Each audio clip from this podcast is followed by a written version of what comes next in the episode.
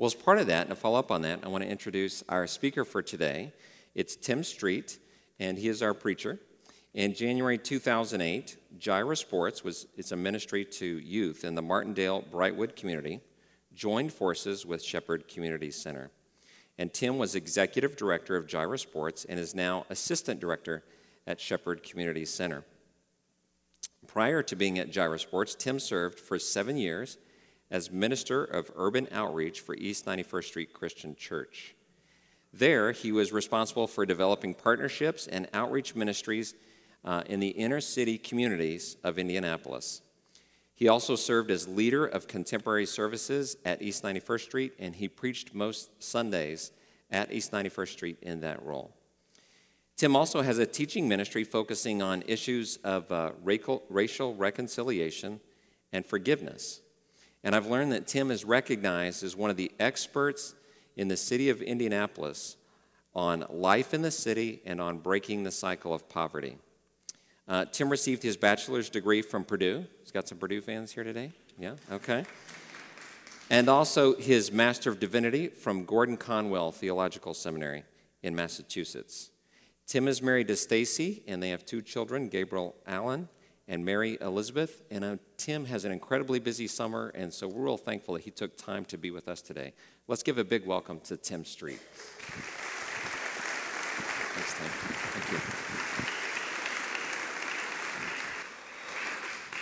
Well, good morning, everybody. Uh, it is a true pleasure to be here with you today.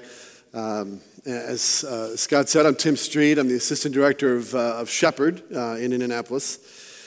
And at Shepherd, uh, our mission is to work with families uh, on the Near East side of Indianapolis with the goal uh, of breaking the cycle of poverty and, uh, and sharing the gospel, first and foremost. My primary role with Shepherd, as, as Scott alluded to, is, uh, is uh, training our staff and volunteers and working with our partner churches. Um, I teach a series of classes on, on poverty, on issues of working in the city and, uh, and I recently spent uh, this past uh, spring, winter and spring, uh, about eight weeks here, uh, working with uh, staff and a couple of session elders and, and others going through Poverty 101. And it, was a really, it was a really nice time. it was a lot of interaction. it was neat to have a small group that could do a lot of processing of the information. And, and so it was a real pleasure to be here. so I thank you for the opportunity to come back. And when Scott asked me, uh, to come and share with you today. Um, he specifically mentioned uh, that he would like me to share some of the things uh, that we talked about in Poverty 101. And uh, Poverty 101 is an eight week class now that meets for uh, uh, 90 minutes a week. So we're going to be here till about midnight as, as I try to get it all in. obviously, I'm kidding. I know that there are a lot of fathers who, who hope that their Father's Day present is to spend time watching the U.S. Open today, so I want to make sure I don't, uh, I don't uh, bother that at all. Um, uh, you know, and each week uh, in the classes that I teach, we structure a lot of time uh, for question and answer. I really uh, enjoy the, the question and answer time and the interaction, and and I try to address each question and let people tell stories and talk because. I think that's how we learn best, but I try to answer every question that gets asked, and sometimes it means that I have to take a little time to think about it uh, and attempt to answer it uh, maybe in the weeks ahead um, and maybe the following week. So, as I was thinking about what I could do this morning in just uh, uh 30 minutes or so, uh, I, I kept coming back to one question that gets asked a lot by volunteers and and by people who are thinking about getting involved uh, in the ministry or maybe thinking about the issues of poverty and, and ministry in the city. Uh, maybe some of them thinking about it for the first time. And that question is can we really make a difference? You know, is, is our work going to be effectual? I mean, can we really change anything, or are our cities too far gone? Uh, is, are they too deeply embedded in, in sinful patterns? Are, uh, you know, sort of the dens of iniquity, uh, are they capable of being redeemed? Um, is poverty too entrenched to, really do anything about it? You know, can we make a difference? And my simple answer to the question is uh, yes, we can. We, we can make a difference. Um, uh, I'm not the brightest guy in the world. but uh, I'm not dumb either. And uh, I don't want to spend my life in pursuit of something that can uh, or will never happen. Uh, and I don't believe that God has asked me to. Um, so, before I get to a deeper answer to that question, can we make a difference? I feel it's necessary to share with you some of the things uh, that God has carried me through uh, in the last uh, 40 or so years uh, to get me to the point where, where I am today and doing the ministry that I am today. Uh, I've been involved in, in full time ministry uh, in impoverished urban communities now for about 25 years. First in the city of Boston, in, uh, in neighborhoods like Roxbury and Dorchester. Uh, then a few years uh, just after seminary, after I got married in Chicago, in the Austin neighborhood of Chicago. Then for the last 17 years, my wife and I have lived and done ministry in the Martindale Brightwood community of Indianapolis. For those of you who don't know where that would be, that would be the area around 25th and Keystone. So, sort of the inner ring of, uh, of inner city poor communities. Um, if you know that area know, uh, at all, you'll know that the juvenile court is located right uh, smack dab in the center of our community. And so many of the young men and women that we work with are going to end up going through that at some point in time. Um, and so, uh, uh, and, and, you know, my, my journey uh, to get to where I am today is, uh, is a long one, and we don't have uh, time. As a matter of fact, I actually, uh, Scott alluded to the fact that I, I do teaching on racial reconciliation and forgiveness and other things, and do whole week long retreats. and the story of, of what God has done and taken me through is, is a very long one, but I'll share some of the highlights. Um, uh, you know, um, when I was uh, when I was a child, my father was a chaplain in the army, and which meant we moved around a lot. And uh, when I was in middle school, uh, my dad was uh, given the assignment to come to serve at Fort Ben Harrison uh, here in Indianapolis, out on the east side. And I remember we had been very excited about the fact that we were living in New York City. We were very excited about the fact that my dad had put in for uh, assignment in Colorado uh, as his number one choice, and then uh, two bases in California as numbers two and three choice. And we had been told, based on his rank and everything, he'd get what he wanted, but instead, uh, we got Indianapolis, Indiana. Uh, needless to say, that wasn't very exciting to us. I didn't know much about Indy. Uh, and this was 1974, and I remember one of the first things Dad did when we moved here um, was put us all in the wood panel station wagon and drive to, the, you know, to, to see Indianapolis, and we ended up on the Circle. And I, I don't know how many of you remember what the Circle downtown looked like in 1974, but wasn't exactly an attractive place. There was nobody walking on the street. There was trash everywhere. Uh, what is now known as the Hilbert Circle Theater, where the Indianapolis Symphony Orchestra plays, was a uh, was an adult movie house, and uh, and I just remember thinking, this is the ugliest city I've ever seen and I can't wait to get out of here. And I'll and when when I do, when I put my two or three years in, you know, I will uh, never come back to this city again. Uh, uh, my friend always says, uh, if you want to make God laugh, tell him your plans.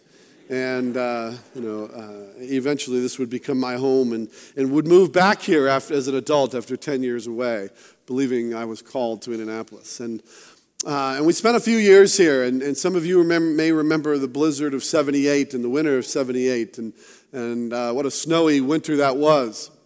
Well, one night in 78, my father and I, we lived in, uh, it was first, Indianapolis, the first time I ever lived off an army base. And, uh, and uh, we lived in a small, in a house out in a little town called Oaklandon, which back then was, was a little town. And, uh, and one night, my father and I were out shoveling snow in our driveway, taking turns talking, and I heard a voice uh, behind me, and the voice said, Don't move and nobody get hurt. And I turned around, there were two men standing there, and one of them had a gun. And my dad said, What's going on here? And the gun went off. And I saw my father stumble backwards into the driveway, and the man with the gun stuck it in my face and demanded my wallet, which I rarely carried but happened to have, and I handed it to him and had exactly one dollar in it. Uh, the man ran, ran off and and I went over to my father, and I could tell he was hurt, but uh, this guy had come back from Vietnam with the 11 pieces of shrapnel, hadn't been hit with 11 pieces of shrapnel, and I remember thinking one bullet wasn't going to kill this guy. And uh, I, was ra- I was rushed off to the police station, he was rushed off to the hospital. And when I came back to the home the next morning uh, with uh, my two neighbors, uh, the men on either side who went with me, uh, I fully expected, you know, my mother to say, you know, well, Dad's going to be in the hospital for a while, but he's going to be okay. But in, Instead, my sister was standing there and she threw her arms around my neck and whispered in my ear, Dad's dead.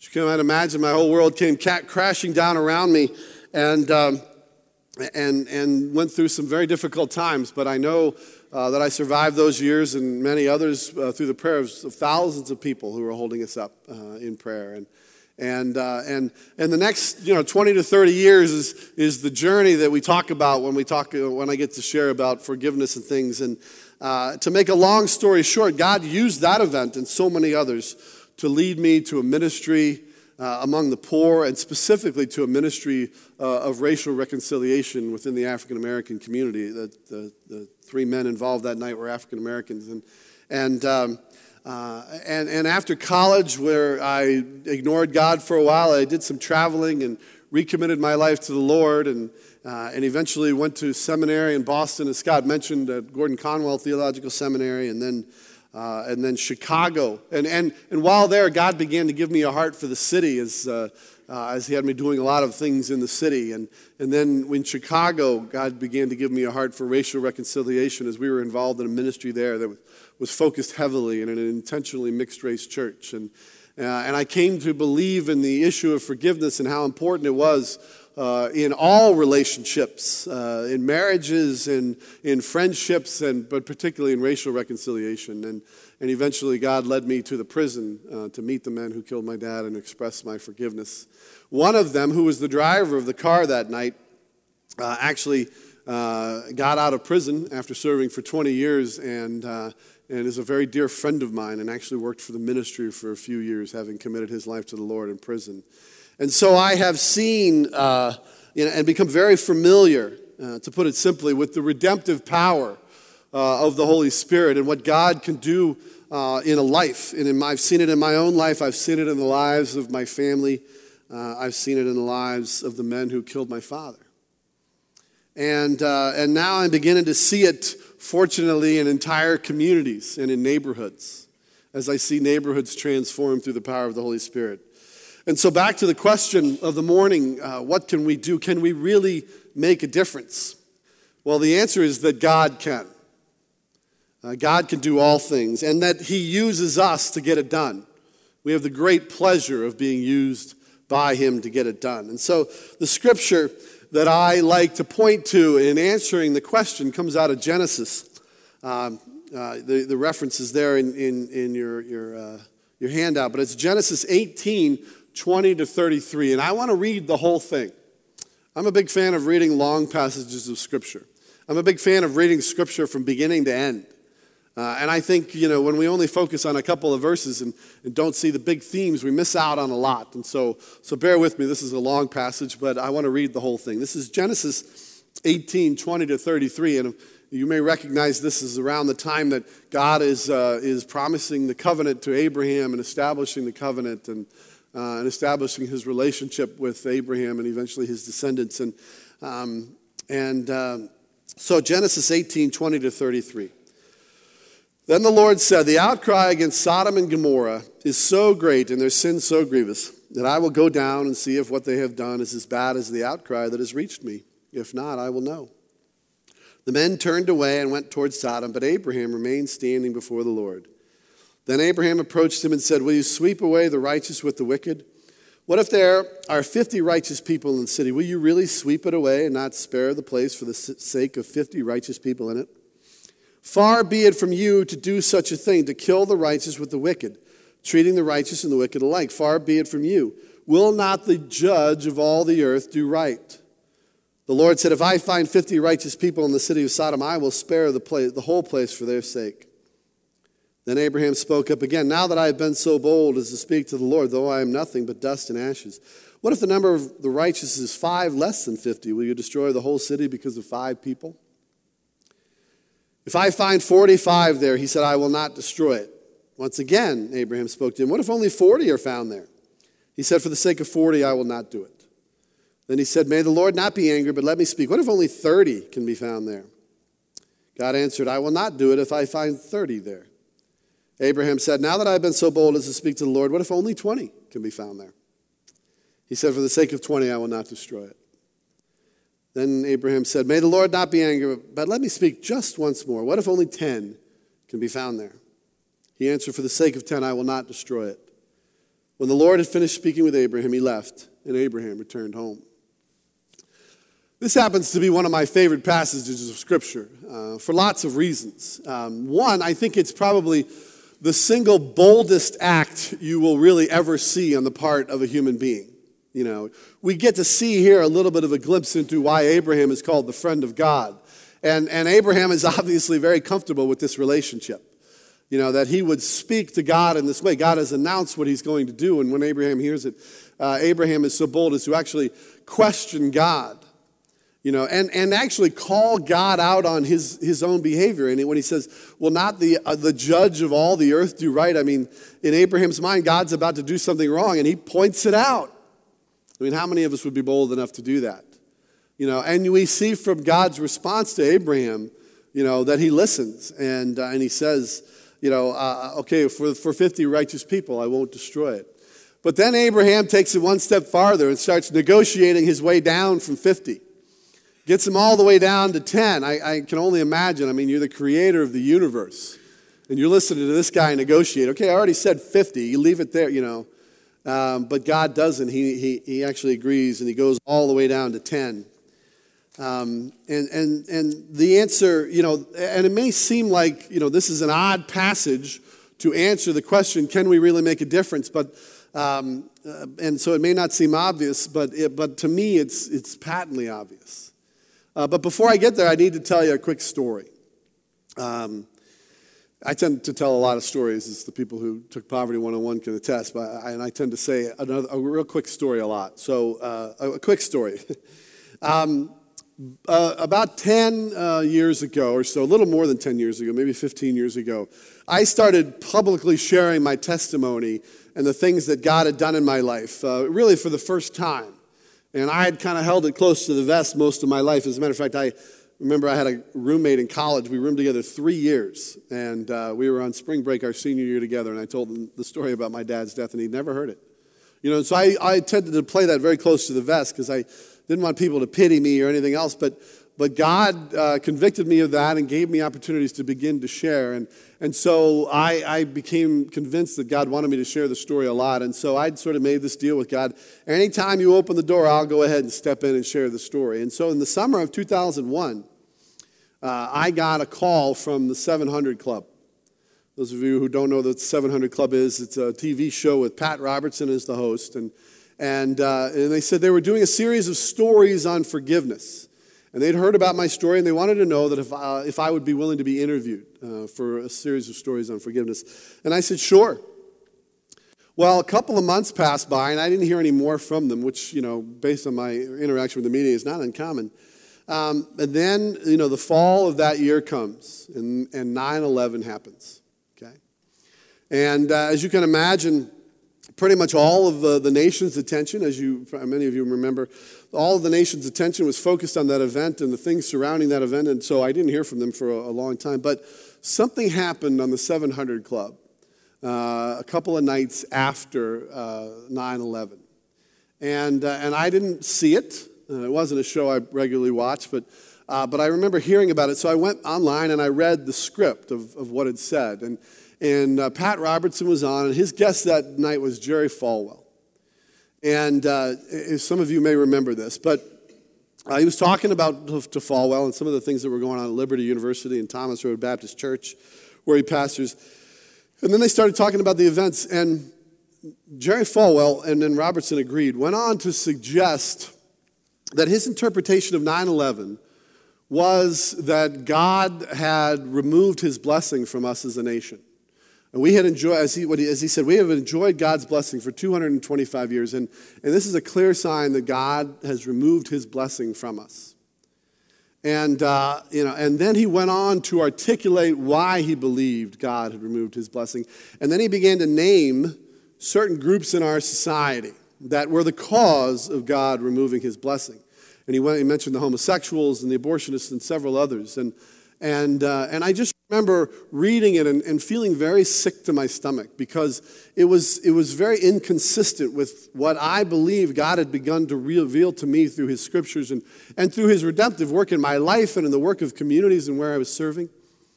And, uh, and, and I got a call then a couple of months after that from the producer, and she said, You know, obviously we've been focusing on 9 11, and it's time to move on, and, and we want to do some series of uh, forgiveness again, and we wondered if you'd be willing to, to, to, to be interviewed again. And, and, and I just felt, you know, very disturbed, and I said, Well, I'm going to have to pray about it.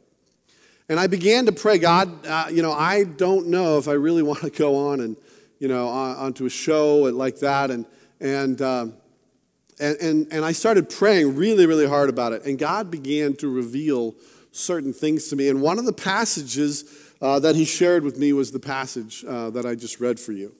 Um, and, and, another one uh, that came to mind, that He brought to my mind, was Second Chronicles 7.14. That's, that's a passage probably some of you have memorized. Uh, and one of the most familiar from the Old Testament. Uh, uh, which says, If my people who are called by my name will humble themselves and pray and seek my face and turn from their wicked ways, then I will hear from heaven and I will forgive their sin and I will heal their land. And, uh, and I believe these passages that God shared with me at the time and so many others give us an answer to our question Can we make a difference? And the answer is clearly yes. You know, you could easily make an argument, and I think lots of people do. You could easily make an argument. Um, and I think you'd be perfectly justified in saying that Sodom was destroyed because of the presence of sin. And you might even go on to name a particular type of sin. But I think you would be just as accurate, just as biblical, and even more relevant to us within the church uh, if you said that Sodom was clearly destroyed because of a lack of righteousness because of a lack of righteous people there. Now, think about it. God says he'll spare the city if he can find 10 righteous men. And since we know that God destroys it, we know that he did not find 10 righteous men within the city of Sodom. 10 righteous men would have saved the city of Sodom and the lives of all of those people. I've come to believe that the health of a place, the health of a neighborhood, the health of a community or a city is not dependent on our ability to stamp out sin. Uh, that's never going to happen this side of heaven. And if we keep our focus on doing that, on, on, on putting down those you know, that, that we see who are sinning and trying to get rid of them, you know, we're going to lose our focus on what God is calling us to do. I believe the health of a place, the health of a, a neighborhood, the health of a, a city or a community is directly dependent upon whether or not there are righteous people that are, that are seeking God's face, uh, praying for it, and sharing God's love with everything, everyone that they come into contact with. Proverbs 11:10 says, "When the righteous prosper, a city rejoices." Uh, and so when, uh, when, I, when this uh, young lady from 700 Club called back, I shared with her these passages and, and I shared with her my fundamental belief that the focus of what was said that night was wrong. And, um, and, and, and, and, the interesting thing is, is that she said, well, you know, actually I wrote her a long, a long letter and shared all of this with her and, and, and, and declined to come on the show. And the interesting thing was she sent me a nice long letter back and she said, if it means anything to you, um, there's an awful lot of people, just about everybody on the staff here feels the same way you do. And, I, and so I said, Well, why, why do you work there? And she said, Because we get to see the good things that this ministry does that you don't get to see.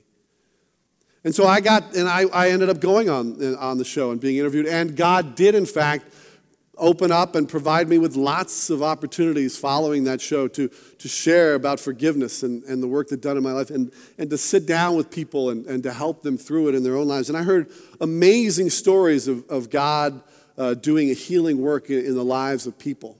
You know, and so I was really glad that I went on. But I, but I, I look back on that time in my life and I appreciate it because I believe that God began to reveal to me the answer to the question that we can make a difference he uses us to make a difference. And, and it's because of righteous people present in the place, present in a, in a suburb, in a city, in a neighborhood uh, that are sharing, in, in, you know, in a foreign country, in other parts of the world that are sharing God's love and, and caring for people. And in other words, they're doing what Second Chronicles said. They're seeking God's face and they're praying and they're repenting of their sins and they're praying for the place where God has put them. And when God hears that prayer, as he promised to the, to the Israelites, he says, I will hear from heaven and I will heal their land. What does it look like today when God's people seek his face and pray for their land? Well, I just want to share a couple of stories about some friends of mine. Jeff and Sue Pankratz, a young couple with young children who felt called to the city, felt called to move into the neighborhood just a little bit to the west of mine, a neighborhood that at the time was called Dodge City.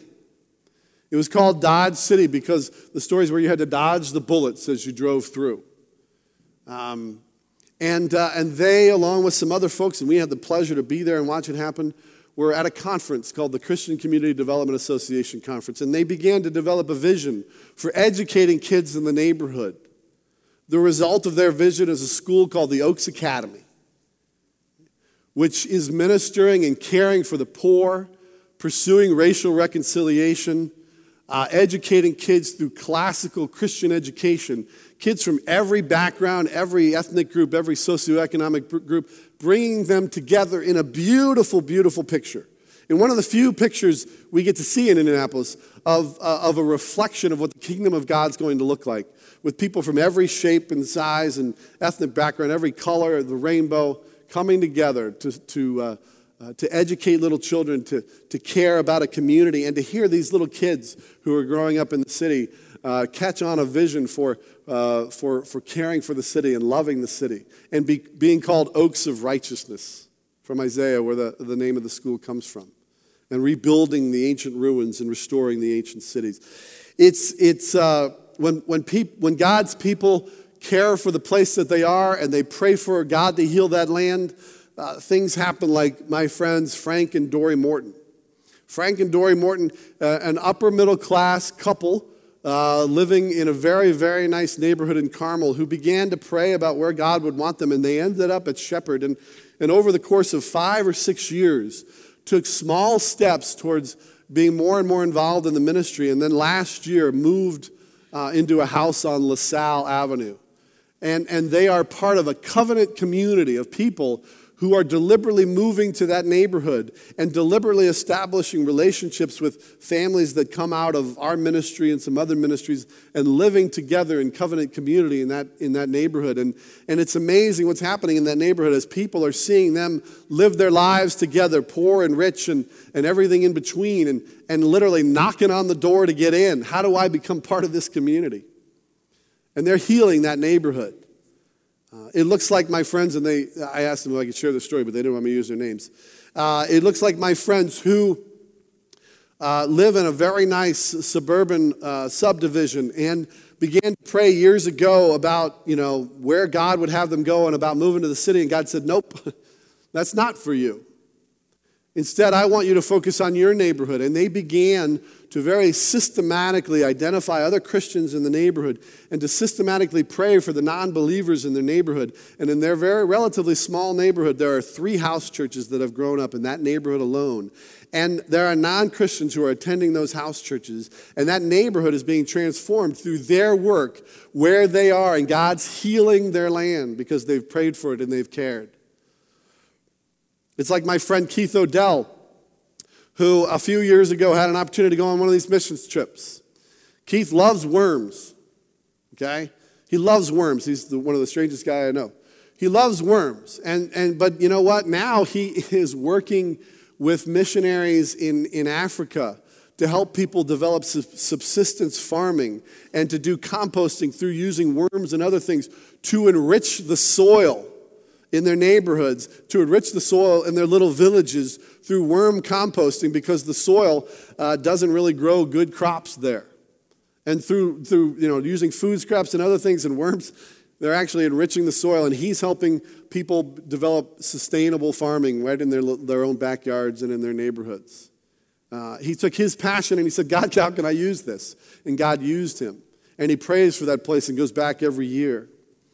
You know, and these these are not remarkable people. I mean, you might think they are, but none of them would, would see themselves as remarkable. If they were sitting here, you, you wouldn't tell the difference between them and anybody in this room. Uh, they're just like me, they're just like you. They're people who God gave a passion for a place, and they began to pray for that place. And God began to show them how they might be able to be used. And they began to change, and God began to change their surroundings through their prayers and the prayers of people who came around them. Can we really make a difference? Well, God can. And He uses us. We get the incredible pleasure to be used by Him to, uh, to accomplish what His task is, what his, his goal is, His mission is. We get to be used by Him to heal the land. We can make a difference. God can make a difference through me, through you, through all these people I mentioned, uh, through everybody in this room. Let me close in prayer. Precious Father, I thank you for uh, this wonderful group of people, this church uh, that has meant so much uh, to this area of the city and so much to the city and to, to uh, you know, to, to, ministries all around the globe uh, uh, throughout the history of this church. I, I, ask you to bless this church, bless the, the kids and the leaders in Mexico, bless the upcoming trips, including the one to Shepherd this summer and the local one to Kentucky. Father, I just pray that you will reveal yourself through those trips and through the things that you're doing, and, and, uh, and, and that uh, you know, we will pray for those places. And as you promise, God, you will hear our prayer and you will heal the land. Father, we love you and we thank you uh, for the great pleasure that we have in being used by you to accomplish your task. We pray this in Jesus' precious name. Amen.